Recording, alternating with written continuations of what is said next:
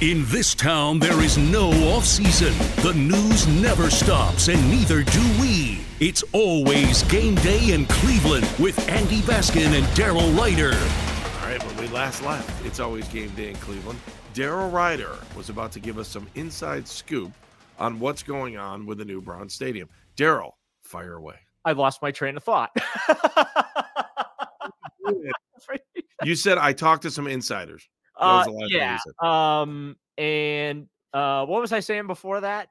that you had some like little bit of tidbit information that maybe hasn't been out there yet. Uh, I really did lose my train of thought. we get to we get, well, that's okay.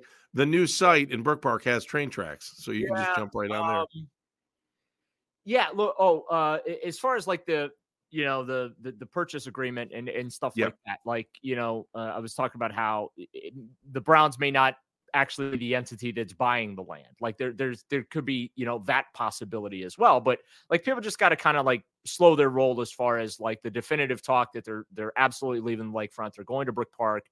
They're going to build it up. They, they got to find a way uh, to uh, pay for all this as well.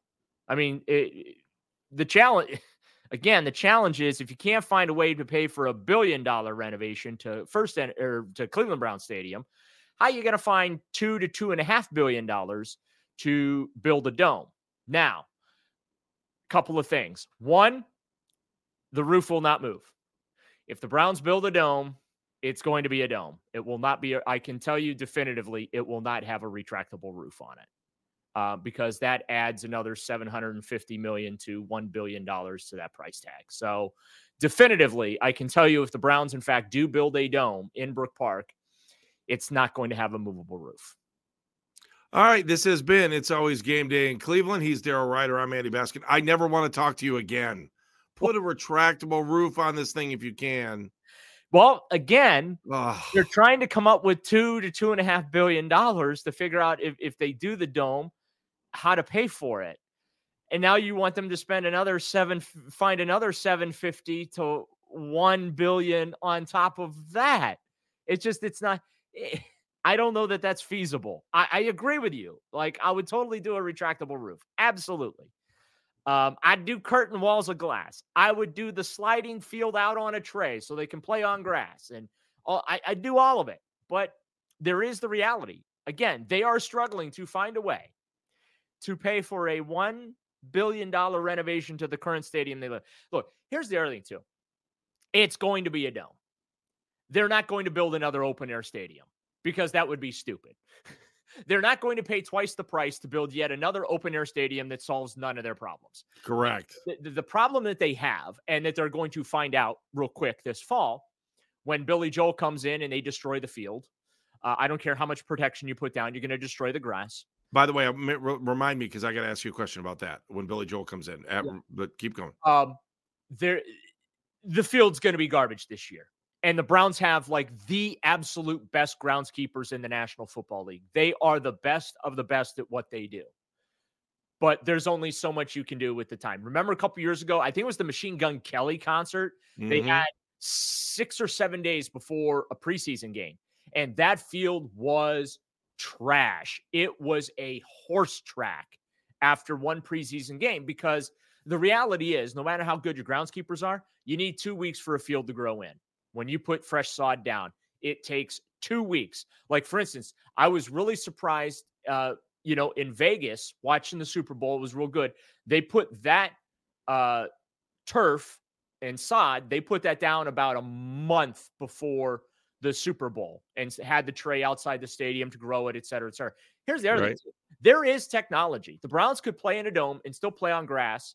Yes. Um, we see the European stadiums all the time have this, mm-hmm. and this is kind of part of the benefit. Hey, guess what? Atlanta's putting grass in for the World Cup. Right. Um, but the stadiums in Europe have now, um, and I forget which one it was. I quote tweeted it, but the field folds up in trays and mm-hmm. the trays have the grass growing lights and the irrigation system and everything so that while it's being stored and other events are taking place on on the stadium floor yeah, arizona has that it, too it, no yeah. arizona's a tray arizona's just slides out the stadium and wait so what are you saying that what's the difference here that it folds this thing folds up and stacks up and then goes under the stadium in pieces, the entire field, and there's growing lights and irrigation and everything. They can grow Wow. grass on trays in Europe. Okay. Wow. And then they press a button and the thing un- comes out and it unfolds and spreads out and fills it. It- It's in- it's incredible technology. Okay. But it's probably expensive. Um, Sure. So the tray option seems to be if they want to play on grass, the tray option seems to be the best because that thing just slides out. What's Vegas? I was trying to figure out what Vegas was when we were Vegas is a tray. Vegas's field is on a tray. Okay. Um, and I I was really surprised because as I was watching the Usher halftime concert and seeing like all the dancers and fake fans on the field and stuff like that. I, am sorry, fans, not fake. no, they're fake fans. fans, That's one uh, of my least favorite parts of the Super Bowl. I, know. I oh, I gotta stand and yell. I'm watching the field because I'm like, they're gonna destroy this field at halftime. Mhm. There's no way this field holds up because they've had some problems with that uh that in Vegas with with the Raiders. I mean, my God, toward the end of the season, that that field in in, in that stadium was horrible.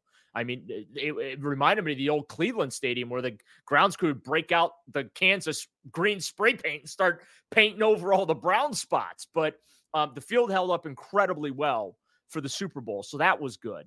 Um, but yeah, there like there, there's technology to do a lot of stuff. The issue is paying for it.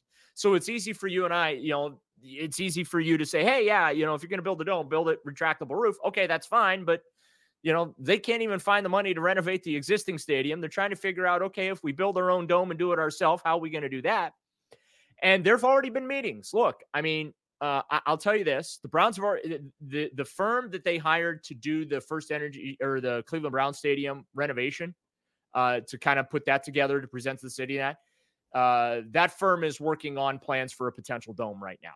They're So that you you've got sources that are telling you they're, they're, working. on they're, they're working on the concepts of you know what would it look like and things like that so that they can come up with some hard uh, actual hard numbers hard construction cost all right? They have the hard construction cost for the stadium but for the dome they, they, they're working on that kind of stuff. But that you know and again you know it's part of this process. If you're going to put in put together a purchase agreement wouldn't you want to have a concept of what you do with that land right? So Yeah. that's- so so that's what they're doing right now um and and so you know as part of this process they're getting all those type of things uh, together. And um you know we're not at a point where they have anything to to propose or to uh, put out there. Um but you know they are you know putting their options together. So a- as long as um you know th- you're working on this plan b per se which is exactly what the browns are doing um you know uh, you gotta you have to formulate okay well if we go through with this what are we going to put on it? And the clock is ticking. Like they have to begin construction um for the dome sometime in 2026 early 2026 uh stadium construction would have to be at, uh, at the beginning of 2027 so for a two-year project like as soon as the 2026 season is over you right. start construction on the the stadium renovation there. So like there are hard timelines involved here too. Right. Yeah. And then of course the commissioner was in town in December. And I don't want to say it was a come to Jesus meeting, well, okay. What was it? but I would just say that the commission Wait, do you you have details from this meeting? Is that what you're Yeah. going to say? Yeah. All right. If you want to find out the details from this meeting, you need to stick around for the next segment of It's Always Game Day in Cleveland. He's Daryl Ruiter. I'm Andy Baskin.